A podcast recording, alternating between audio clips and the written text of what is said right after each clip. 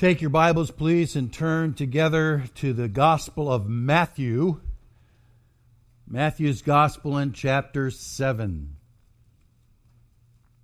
I'm going to read a few verses from this as we begin this morning, just to kind of set the stage and continue on in our understanding of what it means to be a genuine Christian. Because that's really what we're talking about. We're studying, of course, in the whole matter of the fundamentals of forgiveness. And one who is forgiven by Christ, by God, is a Christian. A born again believer is one who has been redeemed, forgiven, set free from their sin. And what we're saying in these recent messages is that when that happens to a man, to a woman, or even to a boy or a girl, it will be evident. The evidence of forgiveness. So follow with me, beginning in verse 15. Beware of the false prophets who come to you in sheep's clothing, but inwardly are ravenous wolves. You will know them by their fruits. Grapes are not gathered from thorn bushes nor figs from thistles, are they? So every good tree bears good fruit, but the bad tree bears bad fruit. A good tree cannot produce bad fruit, nor can a bad tree produce good fruit.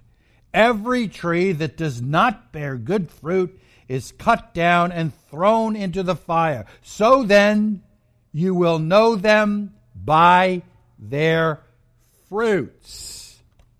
What our Lord here is telling us is that when a man or a woman displays the mannerisms and the lifestyles of the wicked, following after what he called false prophets who come as ravenous wolves, sometimes even into the congregations, Paul warned of that in the book of Acts, that wolves will come in among the people and lead them astray by false teaching. And Jesus is saying is when you follow after that, the false teachings, it will be evident that you are followers of false prophets.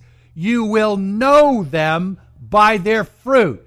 So when we think of and talk of such things that take place in congregations where there is irreverence, where there is false teaching, a centering on a false gospel such as the health and wealth gospel of the day, the traditionalism of the Church of Rome and many others like it, the Arminianism and the dispensationalism found even in many so called evangelical churches, the bands, the dancing, the throwing aside of God's word for the shallow teaching and the simplicity of, shall I say, entertainment.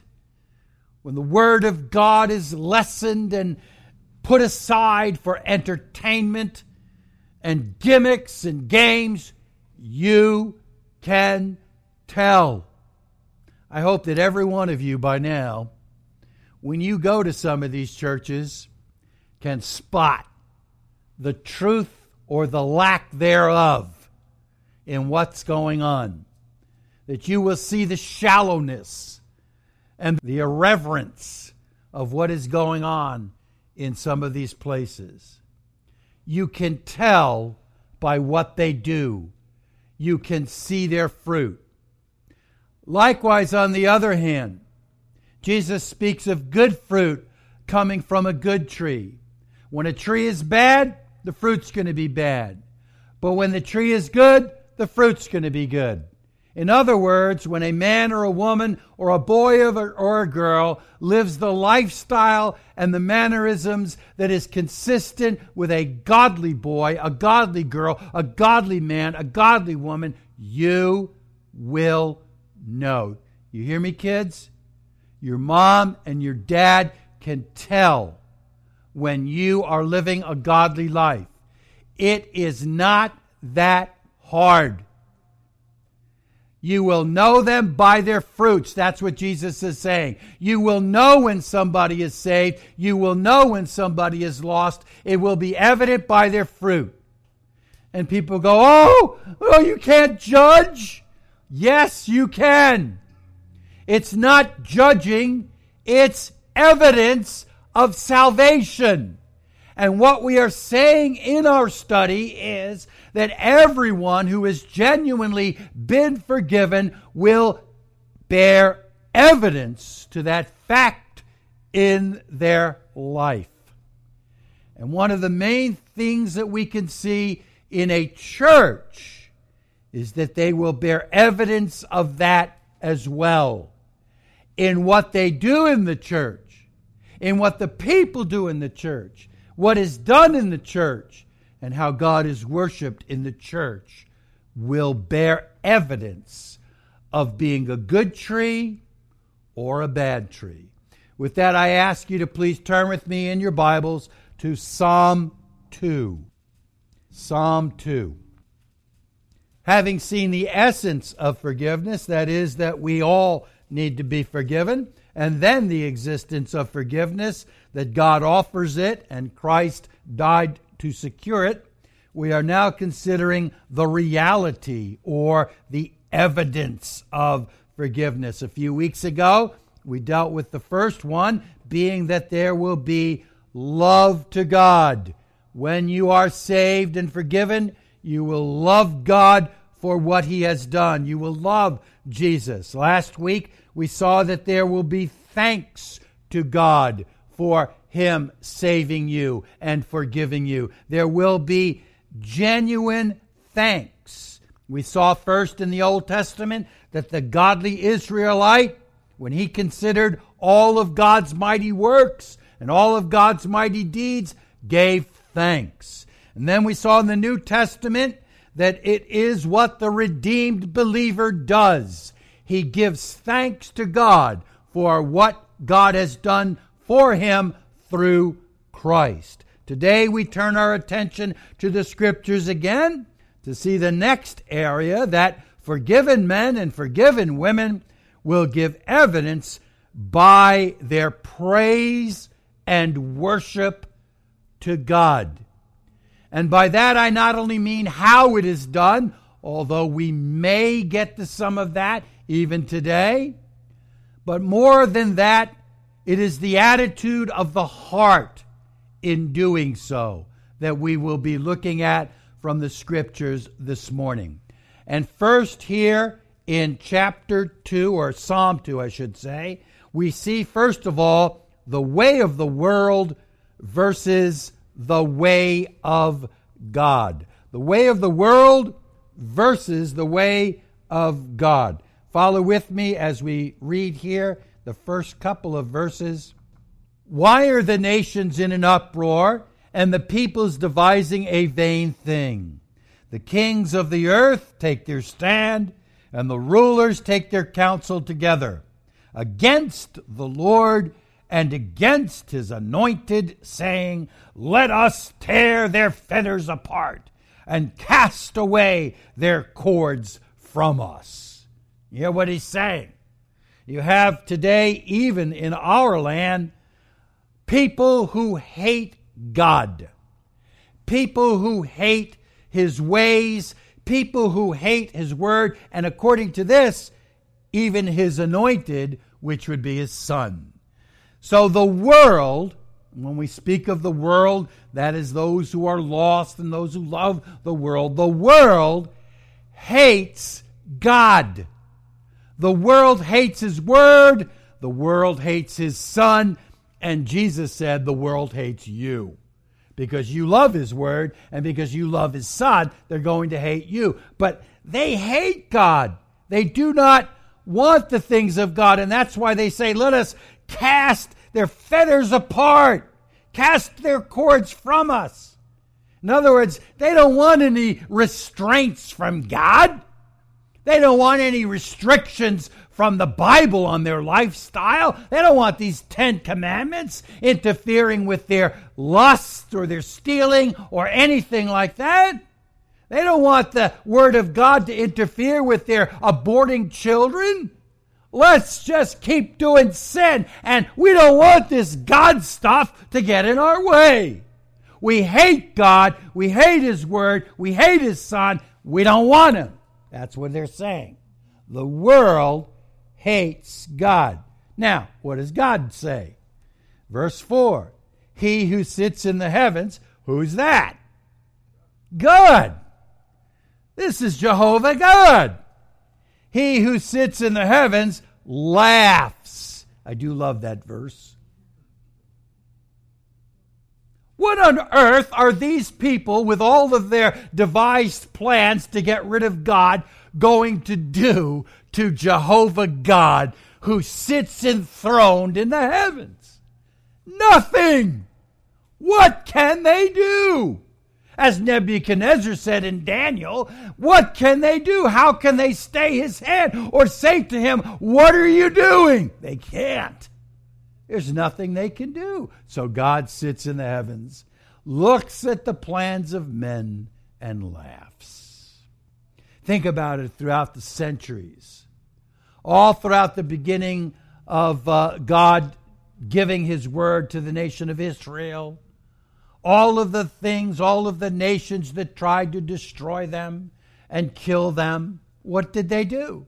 Absolutely nothing. God cared for them, provided for them, protected them, and brought them through. Their destruction came from God Himself, who finally had enough of their rebelliousness and as Jesus said, took the kingdom from them and gave it to those who will bear fruit. But as God cared for them and provided for them in the Old Testament, nobody could stop them.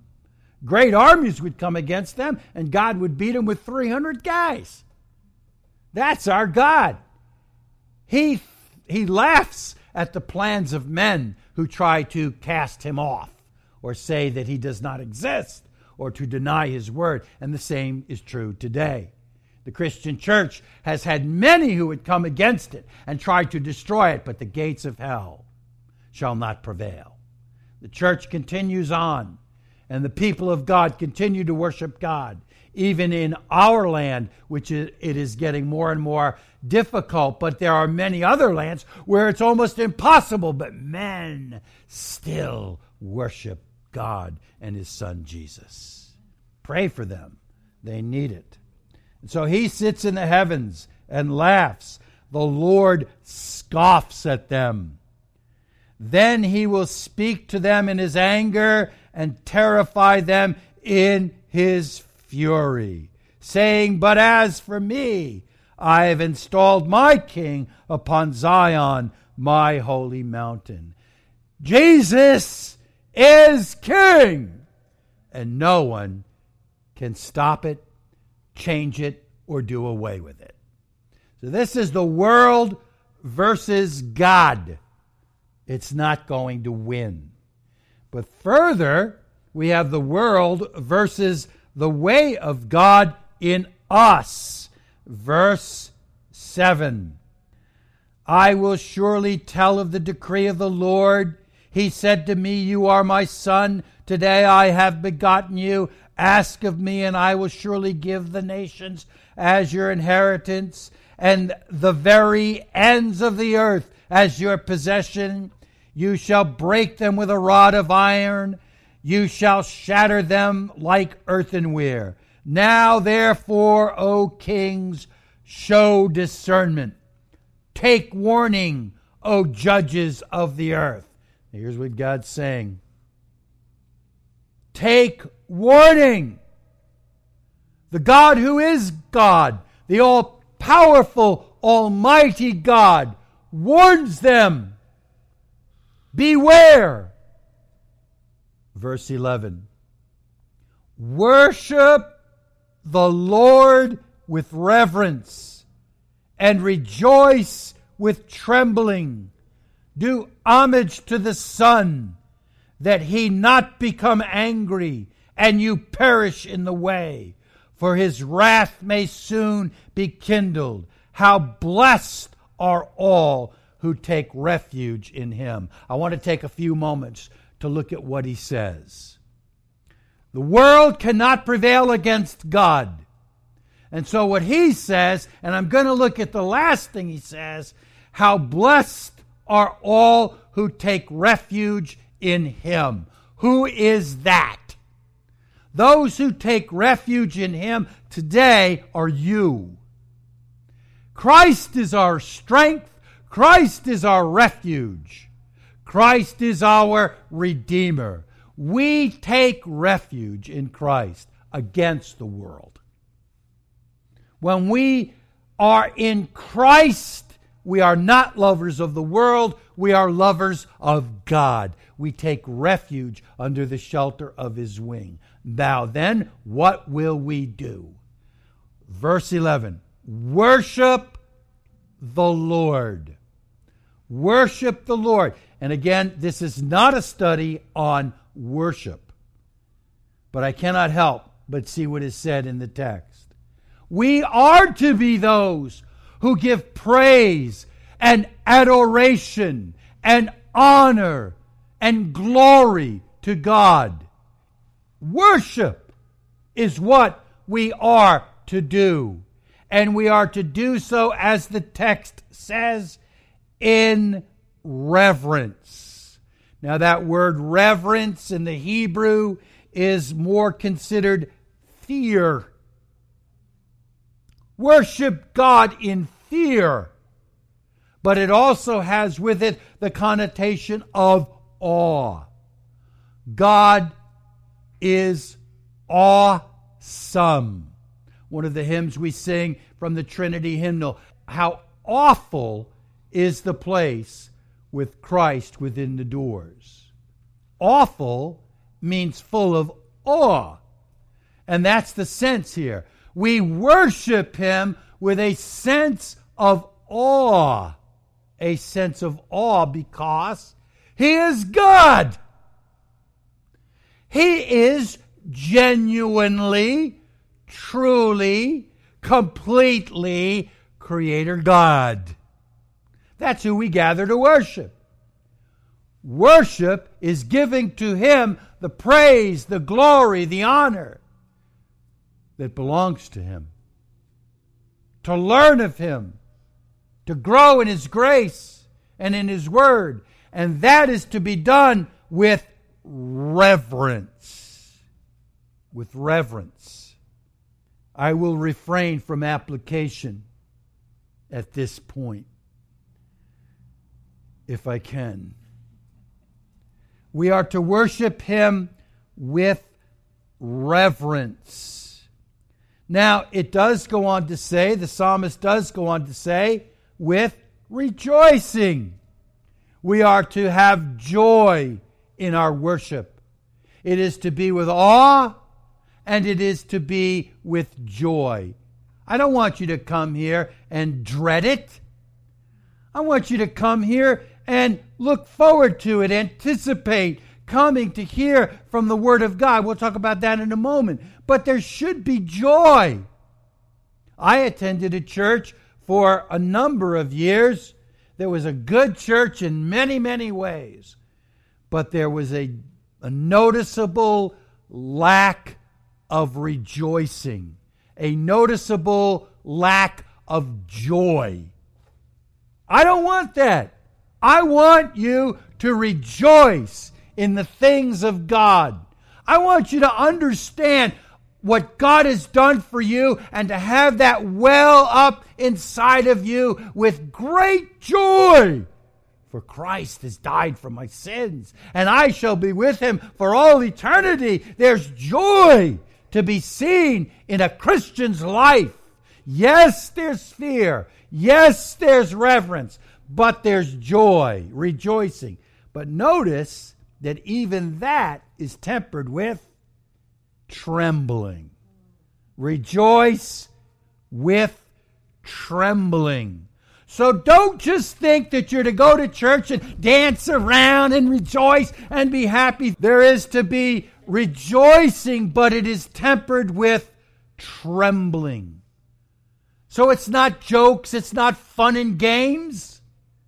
It's reverent joy in the worship of the living God. We are to be those who show respect.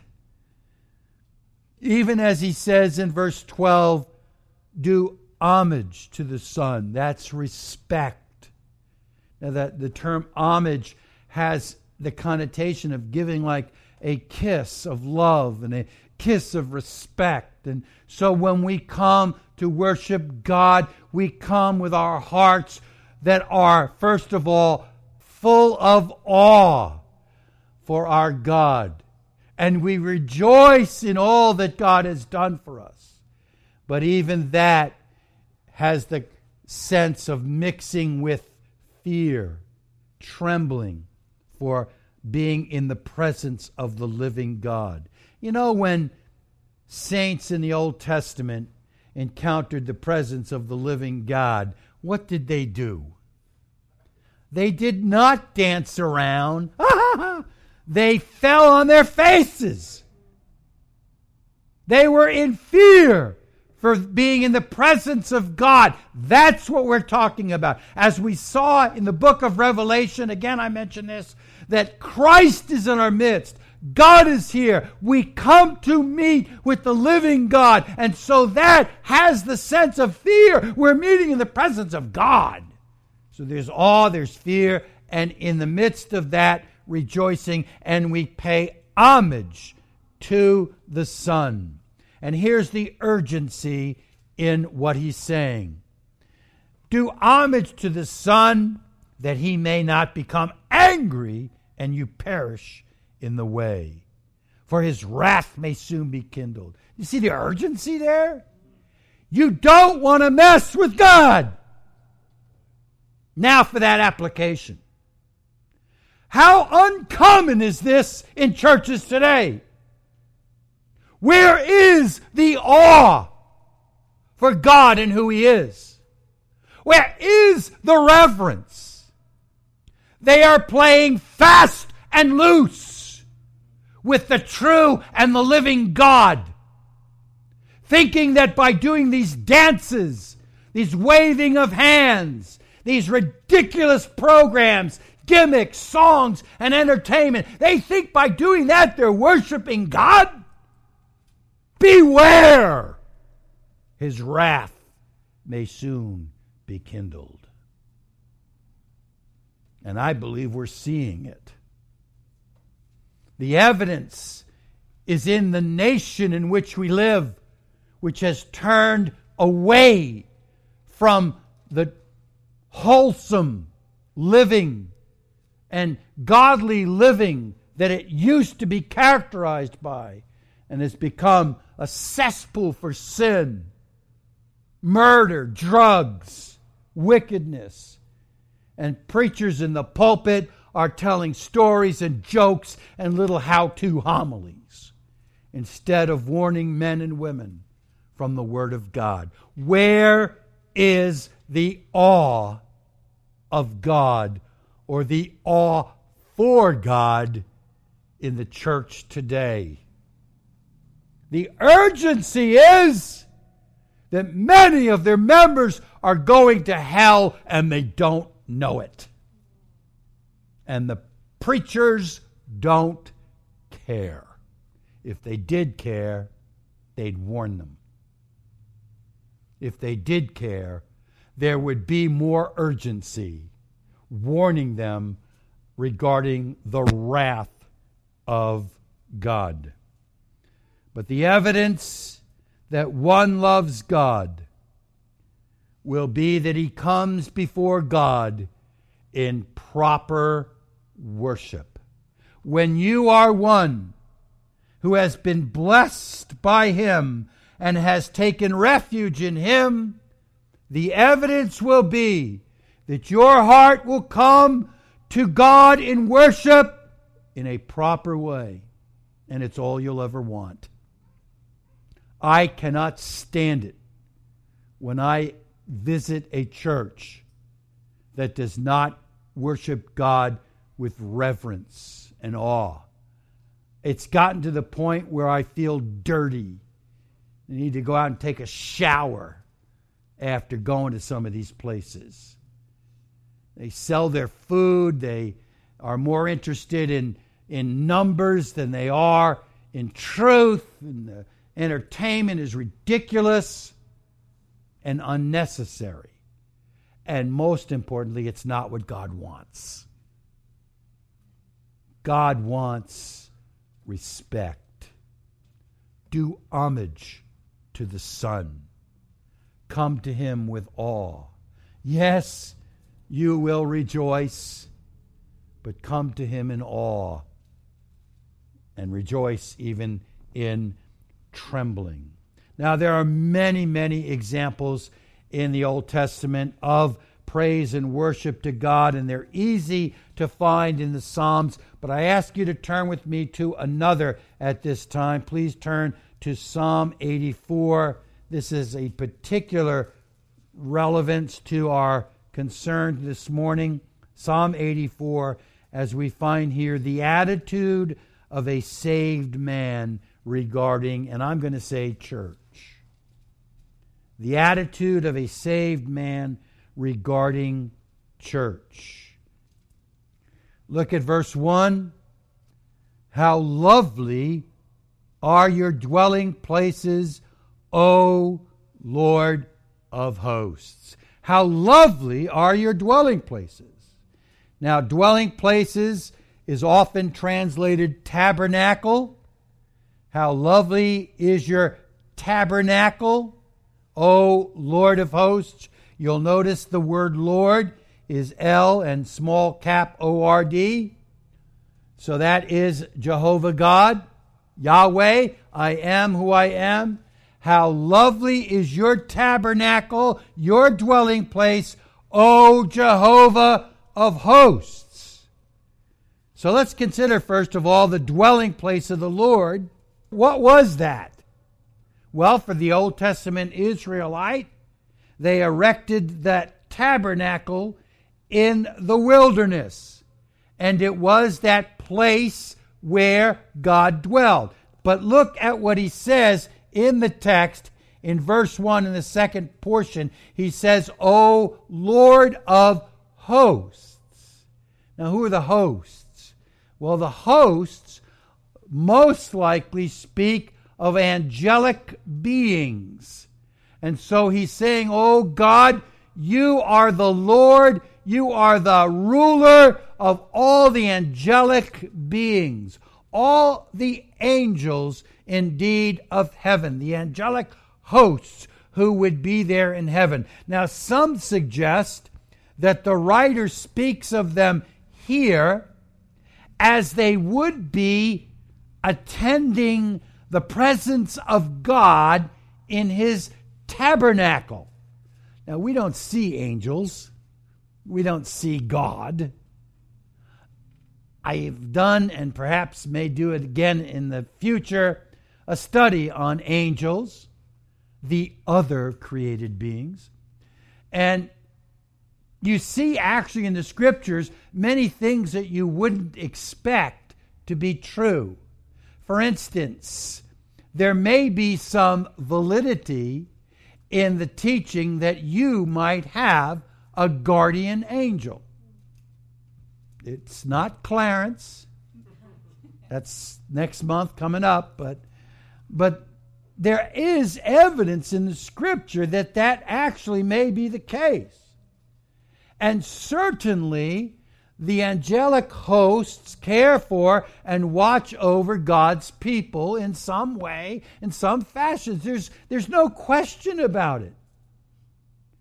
And we would tend to believe, and I do believe indeed, that even in, in a broader sense of our church, when we meet with God, it's not that God would be here alone it's not that it would only be God. There is evidence when you look at all of the scripture passages that deal with angels that there may even indeed be angels who would guard our own church. And so some suggest that what is being said by the psalmist is that the angelic host would be there in the tabernacle as God Himself is seen to dwell in that Holy of Holies, that Holy of Holy place where the altar, where the uh, Ark of the Covenant would have been placed, where the priest went in only once a year, that the angelic host would be there to take care of, to minister to the God that was worshiped in the tabernacle. Now, that's one suggestion made by some.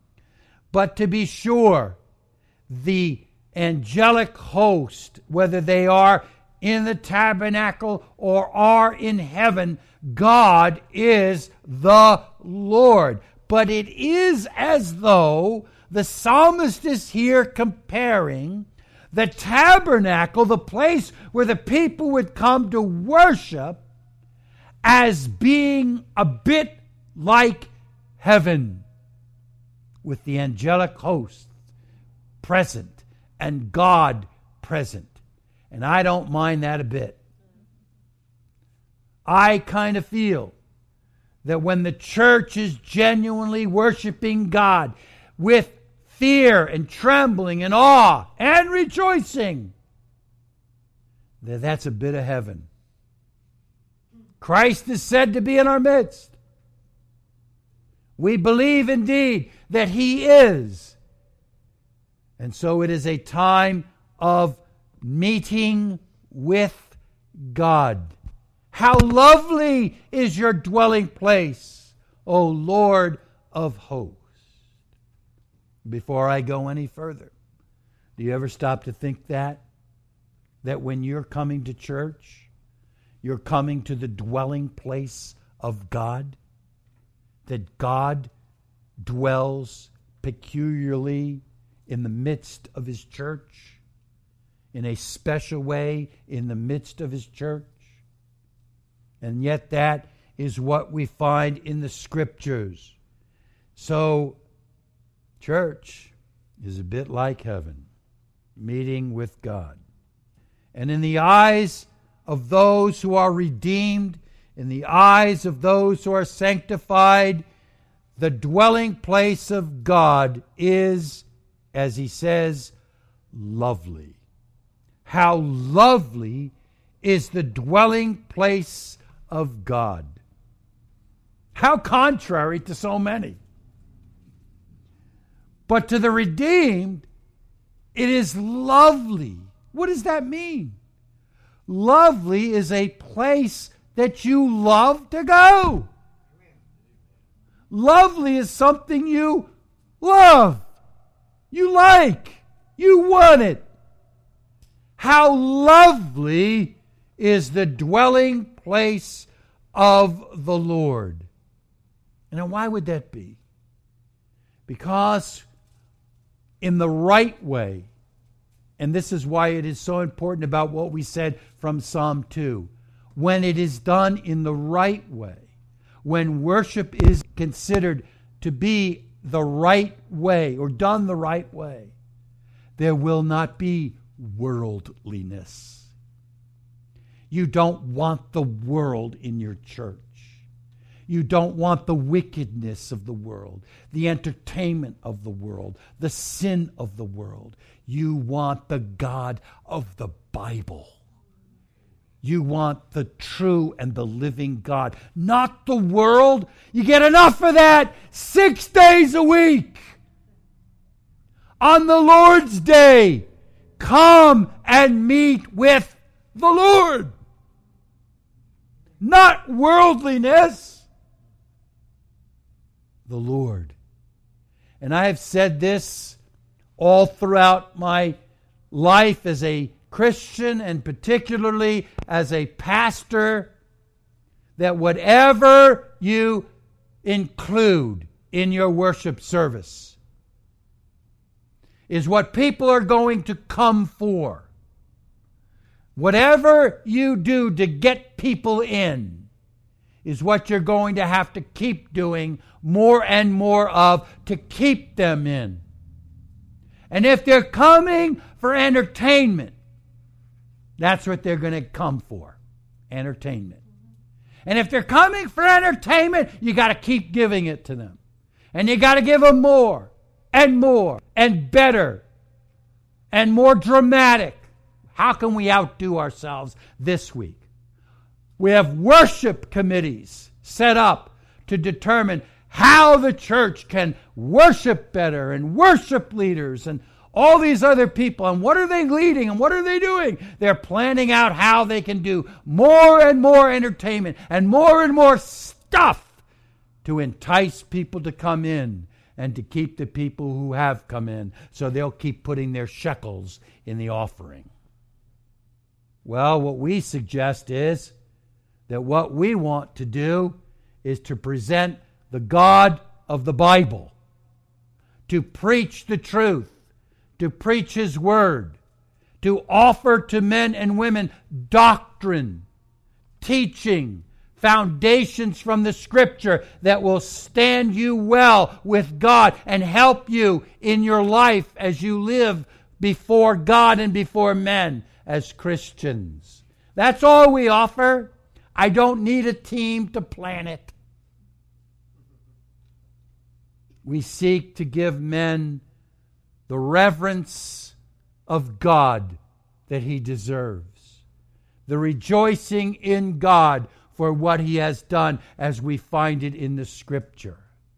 And I hope that for you, that is a lovely place to go. Because that's what the psalmist says. How lovely are your dwelling places, O Lord. If we can only come to grips with the fact that we meet in the presence of the living God, what more would we need? But we continue on. He says then in verse 2, in the beginning, My soul longed, even yearned for the courts of the Lord. That term longing that he uses there is a deep yearning. You really want to go there. You really want to be there. And this is accentuated by him even saying, yearned. My soul longed and even yearned. Now, the term yearned, translated in our Bibles, yearned, is actually in the Hebrew, it carries more of the, the meaning of completeness. In fact, it's only translated yearned one place in the Bible, right here. In all the rest, it's translated, or in most of the rest, it's translated a completeness, a fulfillment. So what he's saying is, I have this sense of complete yearning, this complete desire to be in the presence of the Lord, in the courts of the Lord, in the temple of the Lord, in the church of the Lord. So the psalmist gives the notion of a complete desire to go to church. You know, we see this in the scripture also. If you would turn back to Psalm 42. Psalm 42. We're going back to uh, Psalm 84, but right now just look at Psalm 42. These are very familiar passages, very familiar verses. Verse 1 As the deer pants for the water brooks, so my soul pants for you, O Lord God, O God. My soul thirsts for God, for the living God. When shall I come and appear before God? Now, I know in many translations the word deer is translated heart, and it could be translated heart, but the primary uh, meaning of the Hebrew word is deer. But you get the sense of what he's saying better if you look at it that way, as a deer pants for the water brooks. And the picture is that of a deer who is thirsty and will run to and fro and go through the forest and do everything and anything that he needs to do to get to water, to get to a drink. And, and deer do that. They, they run, they travel, they go, to find a stream, to find water. Even if it means going past danger, they have to get water. So they will do it. And that's the picture that he's giving. As a deer pants for the water brooks, so my soul pants for you, O God. Now, this is certainly a text that I would love to preach on in its entirety and open it up, but I'm just giving you the sense of what one has for the things of God. My soul thirsts for God, the living God. And when shall I come and appear before God? I can't wait to appear before God. Let's go back to Psalm 84. I can't wait to go to the courts of God. I can't wait to go to church. The picture is that of a heart and a soul longing and thirsting to be with God. And so here in verse 2, he says, My soul longs and even yearns for the courts of the Lord. Look at verse 2b. My heart and my flesh sing for joy to the living God. My heart longs to be with God, and it longs to sing for joy to the living God. That's why I love to hear you sing. But the thought is that when he experiences being in the tabernacle, there will be his heart and his flesh singing for joy to the living God. I wait to sing for joy to the living God. My heart yearns to do that. And what is that? That's that's bringing praise. That's worshiping God. My heart longs to sing for joy to the living God. That's, that's what we strive to do. We sing hymns, and from those hymns, we offer to God sound, hopefully, sound theology, expressing our hearts to Him with praise and joy. That's what worship is supposed to be, at least part of it. Giving to God the praise of our hearts as we sing to Him joyfully, not as we mumble to Him. We strive to have worship where we sing praises to the living God. And one of the men even prayed in the back before we came out that we would sing joyfully to God, right, right from this psalm, that we would sing joyfully, that our singing would bring praise and glory to God.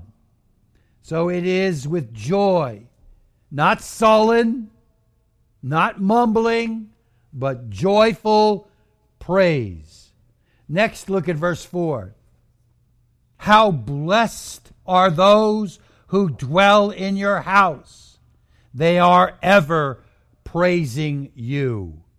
Now, of course, he's speaking of those who would serve in the tabernacle, the priests and the Levites, but the application to those who would go there to worship would still be the same.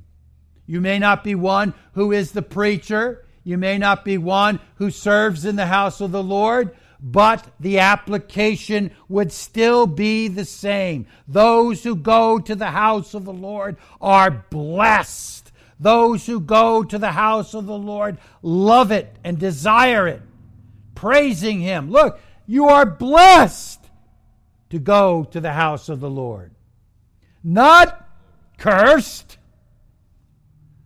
not given a sentence of judgment to go to the house of the Lord. Blessed. Some people think it's bad to go to church. We'll talk more about that in a moment. But some some people just don't understand it because they're not going to church with forgiven hearts and there's no evidence of the joy of God, or the fear of God, or the love of God that they want to express in the worship of God as they sing joyfully. So it's a drudgery to them, but not so to those who have been saved. Not so to those who love God, who love His Word. They will want to go to church and they will consider it blessed. I know that for me, and I believe for many of you, the Lord's Day is the day I look forward to more than any other. To be in the house of the Lord with the people of the Lord. It is not a drudgery, it is not a hardship. It is the best day of the week, and it is a blessing to come. Now, I could not leave out verse 10. For a day in your courts is better than a thousand outside. I would rather stand at the threshold of the house of my God than dwell in the tents of the wicked, or in the tents of wickedness. A day in the court of God, a day in the church of God, a day in the presence of God is better than a thousand outside. Now, what day would that be? The Lord's Day. You see, it's the day we look forward to. One day here is better than a thousand with the wicked and the sinful.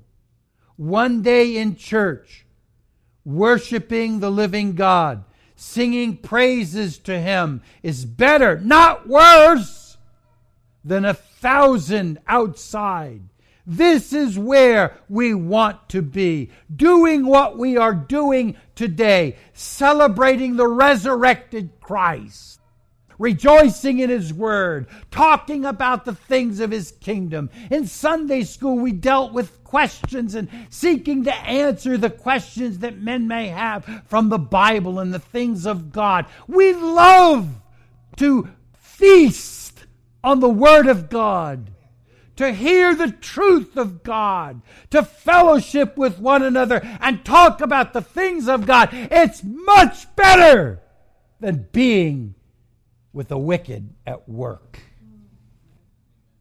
Now, I don't have the problem that some of you men have. I know that many of you go to work day by day and face the wickedness of the world. Some of you, it may not be at work, it may be even in your community or where you live, but you face sometimes the wickedness of the world, and you come here and you sort of catch your breath. This is where you want to be. It's much better than being outside with the wicked. I love to be with the people of God I love to be in the church of God. It is my delight to be meeting with Him and to be with His people. This is what the redeemed will look forward to. It is the highlight of our week to be in the court of the Lord, the house of the Lord, the church of the Lord. Now, here's the question. Having seen all of these things, do these describe you? Do you desire to worship God in awe, fear and trembling, rejoicing with trembling? Do you love to worship the God of the Bible as opposed to the things of the world? You want to worship God in awe and reverence, rejoicing and trembling. Do you desire to go to the courts of the Lord and sing praises to Him from your heart? Is it better for you to be in the house of the Lord, or would you rather be with the wicked? That is the evidence of being forgiven. If you want to be in the house of God and worship God in the way that He has prescribed, there's evidence that you're alive. There's evidence that you're forgiven. But if you would rather be with the world outside, if a thousand days outside is better than five minutes in the church, then there's no evidence that you have ever been saved. You will know them by their fruit. That's where we began. A church that desires to worship God in the way that God has described is a good tree and it will bear good fruit. A church that disregards the scripture and worships in the frivolity of the world and brings the world into their church with all its worldliness is a bad tree and they're not going to produce good fruit. Even if they produce many, many, many members. Bad fruit don't make good members. I'd rather have a bushel full of good members than a farmer's market full of bad members. Good churches produce good fruit. Do you want a good church? Do you want to worship in the way that God has prescribed? Or are you more interested in the world? These are the evidences that one has been saved. You really can tell. And I can tell by you. You're here. I'm grateful. But there's a lot of other churches like ours, a lot of other churches who strive to bring the truth and simplicity, the historic gospel to men. And there are a lot of men and women who go to them. But how often do we find those in so called churches who say that they can't wait to escape from church. I can't wait to get out of here. Preacher can't possibly go on anymore. Look at the time. He can't possibly keep going on, can he? When is he going to stop? All they're interested in is getting out, and they're not interested in getting in. They're interested in getting back out to the world rather than staying with God and the people of God. And I say to you, that is real evidence of a changed heart.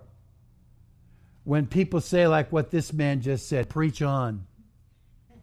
Keep preaching. Give us more of the word. We hunger and thirst for the word and for the truth. That's evidence of a changed heart. That's evidence of forgiveness. Is that evident in you? I pray indeed that it is. The people of God love the things of God, love the Word of God, the worshiping of God. Those who are not forgiven must think that the people of God are contaminated. Let me get away from these people. I think they have leprosy. I can't wait to get out no evidence of a changed heart. I believe that the redeemed who have been forgiven by Jesus will evidence a difference. They will be even as this psalmist. How lovely are your dwelling places, O Lord of hosts.